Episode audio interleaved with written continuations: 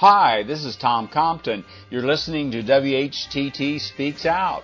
Each week, Chuck Carlson and members of We Hold These Truths look into events that are, for the most part, ignored or overlooked by the mainstream media. And we analyze these events. Ready, set, let the sparks fly.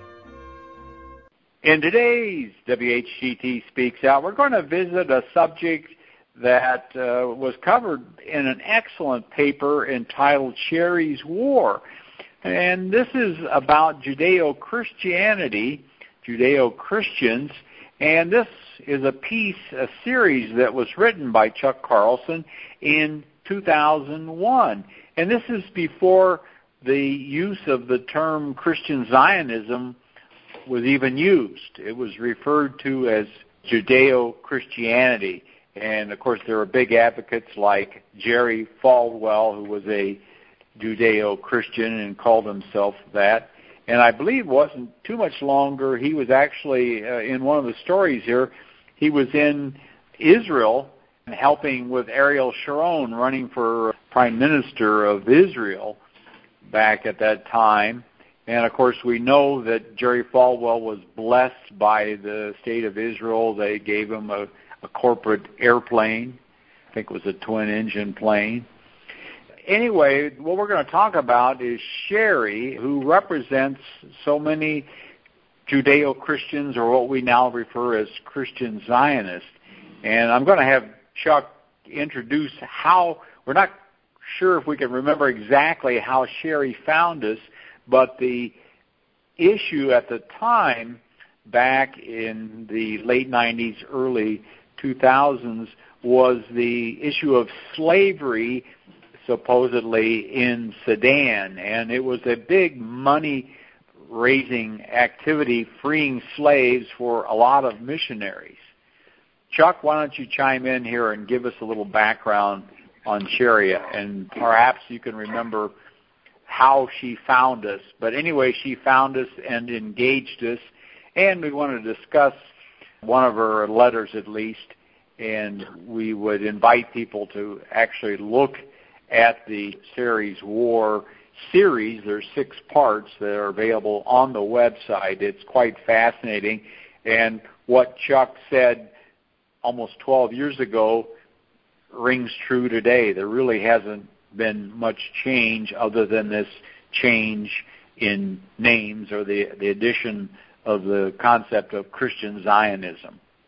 And so we'd like to talk a little bit how Sherry found us. It was obviously one of the pieces that we wrote at the time we were talking about the issue, supposed issue of slavery in Sudan.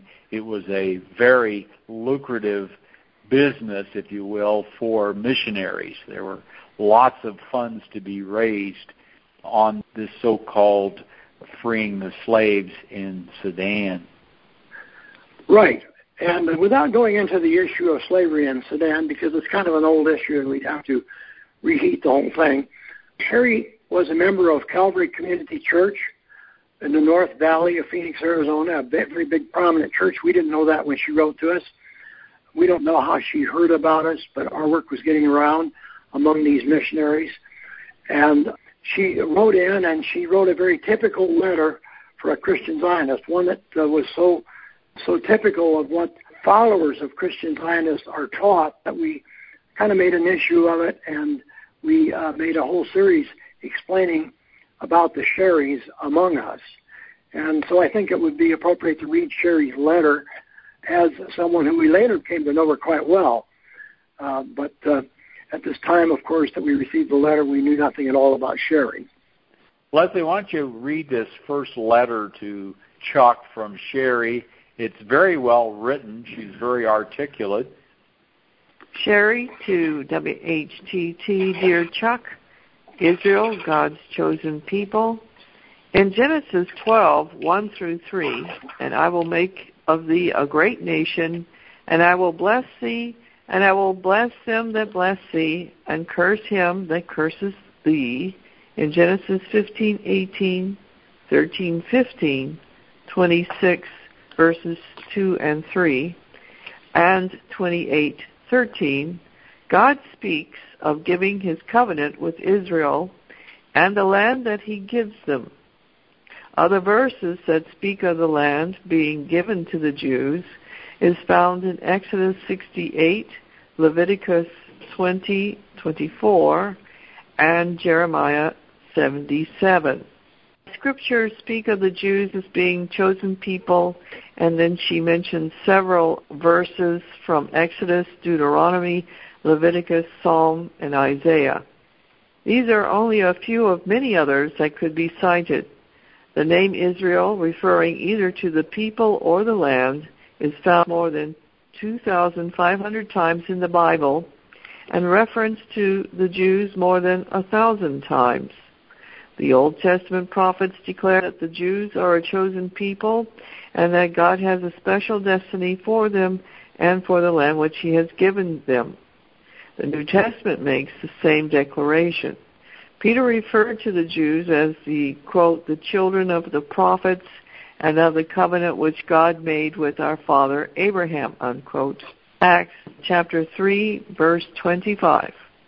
Paul spoke of the Israelites, his kinsmen according to the flesh, as those to whom pertaineth the adoption and the glory and the covenants and the giving of the law and the service of God and the promises. Romans chapter 9 verse 4. Jesus of Nazareth was born a Jew of the tribe of Judah and of the household of David according to the genealogy of his mother given through Joseph's father-in-law, Mary's father, Luke chapter 3 verses 23 through 31. The genealogy back to David of Joseph who, though not Christ's father, was the head of the household, is given in Matthew chapter 16, verse 16. Like Jesus himself, the original 12 disciples were all genuinely Jewish, as was the early church. The first Gentiles were not converted until some years after Pentecost nor did significant numbers of Gentiles come into the church until even later in the city of Antioch. It was there these Gentile believers who were first called Christians, Acts chapter 11, verses 9 through 26. Even then, for many years, the leadership of the church remained Jewish and was centered in Jerusalem. Carl Christensen former leader of Norway's Christian People's Party, when asked about his long-standing love and support of Israel, replied, quote, it came from my mother's milk, unquote. He was born into a deeply religious evangelical Lutheran family and grew up hearing his father read the Bible. Such love for Israel and Jews worldwide is taught not only in the Old Testament, but in the New as well, and characterizes all true Christians. Roman Catholicism is largely responsible for promoting the concept that the Jews ought to be killed for killing Christ. No such teaching can be found in the New Testament, nor did the early church ever practice it. The Romans, not the Jews, were in power and could have released Jesus instead of executing him. Some Christians confuse Israel and the church. The major promise to Israel for the last days is that she will be gathered from the nations where God scattered her to dwell once more in the promised land and that Christ will rule over her from Jerusalem, a promise that would be meaningless for the church. The church was never cast out of any land, and it was never promised that she would return to the land from which she was cast out, as God promised Israel. Israel is distinguished from the church for all time by the land which God gave to her. Unfortunately, Israel's leaders and the vast majority of Israelis do not believe God's promises in the Bible, nor do they heed his warnings. Who can read the words of our Lord Jesus as he wept over Jerusalem and not be moved by his love for his people? He knew the awful consequences of their rejection of him, which all the prophets had foretold. Consequences that came true in part in 70 AD when the city was destroyed and consequences far worse which still lie ahead for Jerusalem and the people of Israel. Luke chapter 19 verses 41 through 44 and Matthew chapter 23 verses 37 through 39. If Jesus loves his people, should we not follow his example? Until Christ appears and is recognized by his people, Israel will continue to displease God, to be abused by godless nations, which all finally attack her at Armageddon, and to suffer God's judgment. The prophecy in Ezekiel chapter 39 and she names various verses, will be fulfilled at the end of the great tribulation when Christ returns to rescue Israel and to establish his millennial kingdom, as stated in Zechariah chapter 14 verses 3 and 4. The Lord himself will rescue Israel. God has a covenant with Israel that he will not break. Why he chose these people is a mystery, but it is a fact that he did. God is sovereign and his ways are not our ways, and it is not our place to question. There is much more that could be said on this subject, but hopefully this will give an adequate overview. In him, Sherry. Okay, thank you. Well, that's kind of like this whole thing is kind of like eating an elephant. Where do you start? It's a this is a big thing. We start out, of course, with Genesis 12, 1 to 3. Chuck, that this is amazing, actually. That uh, it's, it's you know she's got very good eloquence here and so forth, and there's certainly deep belief. That she believes this very fervently. The best way to deal with Christian Zionists is to start with what they consider to be to be the beginning, and uh, make sure that that's true. And if the beginning is not true, then don't go any further. What Sherry's whole litany is based upon giving literally hundreds of scriptural verses, and most followers of Christian Zionists can't even begin to do all of that. I don't know if she copied this down from someone or if she'd actually committed some of this to memory or if she was looking at notes from a pastor or how, but this is very typical of the barrage that you receive from a Christian Zionist. And you have to go back to uh, where they began, and we learned this very quickly in dealing with them, and then examine the first thing they say, which is almost always Genesis 12, and then see if that really does make sense, if, they, if, if their beginning makes any sense. Of course, the promise of the land to Israel is the substance of the whole conflict in the Middle East. And whatever Israeli will uh, do is he will cite Genesis 12:3, and almost every Christian Zionist will do the same thing. And of course, we found out that their arguments about Genesis 12:3 are wrong, not just exaggerated, but they're untrue, and that they're all based upon interpretations placed upon them that are found in the Scofield Reference Bible uh, back in the 1908 or 09 version if we go back to Genesis 12:3, we find out that Sherry here was saying that God promised the present day Jews the state of Israel forever. That's what she's essentially saying here. Well, there was nothing like that in Genesis 12:3. In the first place, there were no Jews in in the time of Abraham.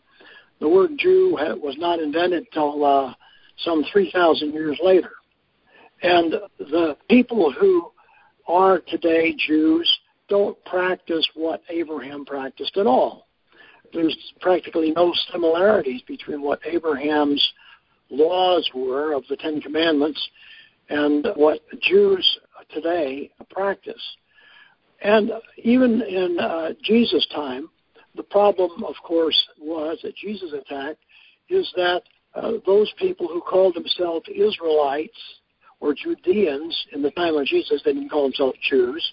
The word was uh, still 1,400 years away. And so the whole precept that Abraham gave something to the Jewish race, then 1,000 years later, uh, now 3,000 years later plus, is Sherry's initial mistake. So if we were sitting down to debate with Sherry, we would say, well, Sherry, unfortunately, if we can't believe the first thing you say, we, there's nothing that you say that we can believe. So let's make sure that the first thing you say is accurate. Let's go back to Genesis 12:3 and study it and see if this is really what God was trying to say in the book of Genesis. The idea, I think, with Christian Zionism is it is always built upon a house of straw, and that invariably starts with those first verses in Genesis. Now, we've discussed these many times in the past, and our DVD, The Roots of Christian Zionism, and the, the later DVD called Tragedy and Turning, are both focused entirely uh, upon this Genesis 12 passage involving the land. And what we found is that once you demolish that foundational statement, then each one of these additional prophecies that of the dozens of places that Sherry goes generally fall apart with their own weight, or if if you can read them in context and look at them with more traditional Bible scholars, generally each one of them pertains to some other prophecy that's already taken place somewhere else in the Bible and that had nothing to do with Israel and the present day state of Israel. Well, it seems to be as if they're looking actually, if the Bible is a telescope, they're looking through the Old Testament at the New Testament instead of the other way around. I mean, to look at the stars, you look at the you look at the in where yeah. the the objects you're looking at it gets bigger because if you look at it the other way, it gets smaller. If you're looking at the opposite end of the telescope, to make an analogy here, and so it's as if they don't use the New Testament as the, the microscope, prism. if you will, the New Testament to read the Old Testament and see how it pointed to the coming of Jesus and the lineage. Exactly right, and we, and we have today in our in our studies the books of, of Matthew, Mark, Luke, and John, and, and the books of Paul, and others, and these are the most recent writings that exist. Some of them actually do exist in old manuscripts that were that go back to the first century. But the account of Genesis that took place, we think, a thousand years before Christ or more, in somewhere in the land of the Chaldeans, and some possibilities of of where Abraham did go, are really an ancient history that was written down by, well, it was it was carried by word of mouth for tens of centuries before it was ever written down at all. Uh, so the passages, of course, uh, about the new covenant, Jesus being the new covenant, were what the book of Genesis was really pointing to. It was not pointing to the land ownership of, of a certain piece of property in some future date yet to be determined. It was actually talking about the covenant and the coming of Jesus Christ. And this was the promise that God gave to Abraham uh, in, you shall, I shall make a great nation of you, and through you shall all the people of the world be blessed. Well, that blessing was not through the state of Israel or the ownership of land by the state of Israel. It was through the coming of Jesus Christ. So, looking at the prism of the Old Testament, looking at the Old Testament through that prism, you see an entirely different picture than Sherry paints. But she does build this land ownership on this Genesis 12, as does almost every Christian Zionist. They almost invariably start there. If you would ask Sherry, please, Sherry, tell me what the most important chapter and verse that you can possibly cite to, to make your position, almost invariably you, that you, you'll be told uh, Genesis 12, 1 through 3. And I will bless them that bless you, curse them that curse you, and in you shall all the nations of the earth be blessed. So Sherry then turned out to be someone who we wrote back to, and we wrote this account about how Christian Zionists think. And it's carried out in these four papers called Sherry's War. You know, it's almost dangerous to read everything that Sherry writes because as I sit and listen to it, it sounds kind of overwhelming. It sounds like Sherry really knows what she's talking about. What she really knows is what well. someone else told her she should talk about. That's right. Leslie, you had a comment. It, it shows to me that it's generations of Scofield Bible at work that's ingrained in this kind of circular thinking. That's exactly right, Leslie. And uh, again, there are other study Bibles that have come along in later generations and later decades, Scofield being the first of the uh, prominent ones that we know about today because we don't really read the works of Edward Irving and uh, and John Nelson Darby today, so we don't know that they said some of the same things that Cyrus I. Scofield said. But what Scofield did was he wrote an account of Genesis 12:3, and then he wrote two pages of footnotes, or I should say that he wrote some of them, and then his successors added on to them, to where they ended up with two half pages of footnotes telling us what this little story that God told Abraham was supposed to mean. And then we're supposed to believe that, that what the footnotes tell us is what God meant. The writers of the study Bibles, like Scofield, don't leave it to us to figure out in our own mind what God was saying to Abraham, assuming, of course, that God did talk to Abraham. And many would say that there's no proof of that, but we, we don't take that position. We simply say, fine, if God did speak to Abraham, then let's look at the words that uh, that are recorded rather than those written 2,000 years later in footnotes. And all of this business about the ownership of the land being the subject is not in the text, but it is in the footnotes. And this, of course, is where Sherry gets off the track by adopting these ideas of Cyrus I. Scofield. And then later we found out that she was under the tutorage of a very prominent Christian Zionist pastor with a megachurch in Valley of the Sun there in Phoenix, Arizona. Calvary Community Church, right? Isn't that the name of it? Right, and, and Chuck, as you recall, they were so Christian Zionist when we had our first vigil there. They were so indignant when we held signs like "Blessed are the peacemakers, choose life, not war," that they went inside and brought the Israeli flag and ran it up their flagpole. to the top of the flagpole. Yeah, right pictures too. yeah. And, and so they displayed for us their proclivity. So that's where, of course, Sherry got her tutoring, is in that church. I don't know if we ever had a, a first-hand dialogue with Sherry person to person or not. I don't, I'm not sure I remember ever having a chance to talk to her one-on-one. But if if she was here and if we were talking to her, I'd say, just a minute, Sherry, we let you read your entire letter in which you cited 50 or 60 Bible passages. But uh, we seriously doubt whether you can prove any of these are true. But we're going to start with the first one. We want to talk to you about Genesis 12:3 and where you get the idea that this is God giving land to the present day Jews. And uh, in dealing with the Christian Zionists, that's exactly what you have to do. We also also found out that if you get into a professional debate with one of their leaders, like uh, John Hagee or another that I debated with one time, that this tactic also works very well. And that if you insist that they prove their point before they go on to their second of, of 125 different biblical quotes, uh, you'll find out that they never get by the first one. And this is the uh, trick of dealing with Christian Zionists is is really examine what they say from the very beginning and not look at the whole mosaic you're not looking at a, at a house that's painted from end to end, from stem to stern. You're looking at the first dab of paint that Sherry puts on her canvas. And that's got to be right, or the rest can't be right.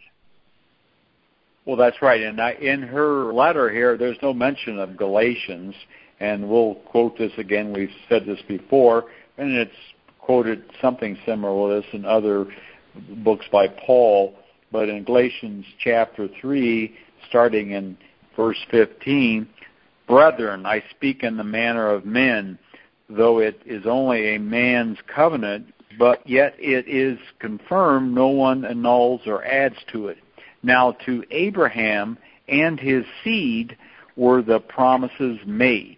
He does not say, and to seeds as of many, but as of one, and to your seed, who is Christ Jesus. That seems pretty obvious to me. I your point is so well made that you will never find a Christian Zionist quoting from the book of Galatians. It practically never happens.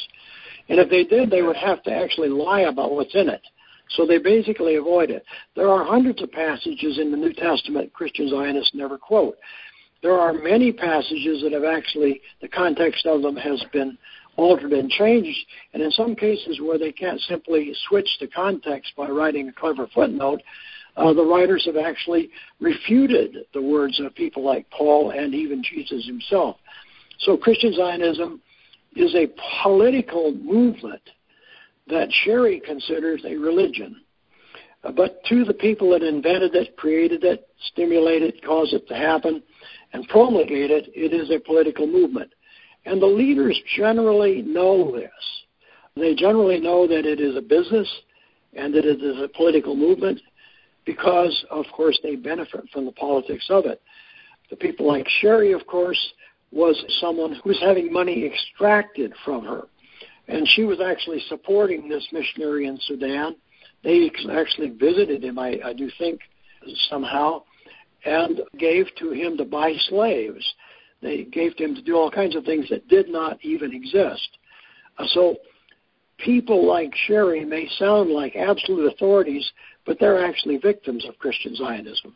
They're being taken advantage of. Not to mention that they mislead their own children and their families and their neighbors and their friends. They say things which are foolish, and uh, which they some of them will hopefully later regret, and that they are used by the pastors who teach them. It's almost a case of uh, that we should have a separate word for the Sherrys. We shouldn't really call her a Christian Zionist because she is, though she's very intelligent and bright, very much like the CW who we talked about, and who we heard from only uh, uh, last week, who had almost the same story as Sherry, and who uh, was adamantly in favor of war against the Iranians, and considered that the people of Gaza should be really needed to be annihilated because they were in the way of history. He, of course, a Christian Zionist devotee, who was, of course, also being used. He wasn't a pastor. He was not a missionary. He was not making money from anything he did. He was probably giving money, but as, as was Sherry, in every way taken advantage of, used, abused. And the worst abuse of all, of course, is turning away from Christ's words themselves. Generally speaking, very little is said by Christian Zionists uh, from the words of Jesus himself. And uh, invariably, the words about peace, love, love your neighbor, love even your enemy are pretty much left out of the jargon of Christian Zionism because they have a hard time explaining how these square with the idea of the massive annihilation that they're anticipating. Right, because they use this as a formula. It's like a it's a it's a very precise formula, and Israel is part of the equation, the physical state, and so if you take Israel out of the formula, then it doesn't work. But the good news, actually, at the same church that Sherry, Sherry went to, there was a lady named Renee who actually was influenced by Christian Zionist thought and did some investigation on her own and actually came out of the church and she led some vigils for We Hold These Truths in front of that church. So there's always those kind of stories that people that do wake up and see the inconsistencies of these dogmas, the religious dogmas. We also had experiences with Christian missionaries who were part of this uh, slave trade in Sudan. One of them was named Jacobson, and he was a, a Christian missionary who was actually working and was part of this purchasing the freedom of slaves, and eventually refuted that there was slavery there and did expose that the entire thing was a scam of people who you would not even call Christian Zionists or just opportunists who were basically making money off the Sherrys by tapping them for money to buy the freedom of slaves who were not slaves at all. And so wherever you find Christian Zionism, you find elements of brutality, you find elements of falsehood, you find elements of untruth, though the people like Sherry believe they're very truthful and don't can't even imagine that something they're saying could be false and planted in their own minds. Wherever you find Christian Zionism, you do find this element of of deceit and falsehood that is invariably springs up from it. Well, we can actually thank Sherry for challenging us because it helped us formulate our concept of Christian Zionism, resulting in these papers and then several years down the road, our videos on the subject. So it has been a, an enlightening process for all of us here at We Hold These Truths, and we hope that somebody listening to this podcast might also want to challenge us and maybe they'll have an epiphany and and believe some of what we're saying. We've talked here about Genesis 12:3 and how it's falsely portrayed by Christian Zionists. This is the essence of uh, the 32-minute video, the tragedy and the turning. It is available to every listener here simply by clicking on it and listening to it. If you do that, you get to about a seven-minute segment that deals strictly with this in a very factual way and discusses those verses much more thoroughly and in detail than we want to go into it tonight. And we'd like to refer you to there and have you listen to that, and you will see how Christian Zionism is false at the very beginning, the very root, at the very the very first quote that comes out of the mouth of almost every Christian Zionist when you ask them for their best shot. Give me your best shot. It will usually be 12, Genesis 12:3, and it's invariably entirely misrepresented. Great. Well, thank you, Chuck, and thanks for everybody's input. Thanks for listening. Be sure to tell a friend about our podcast.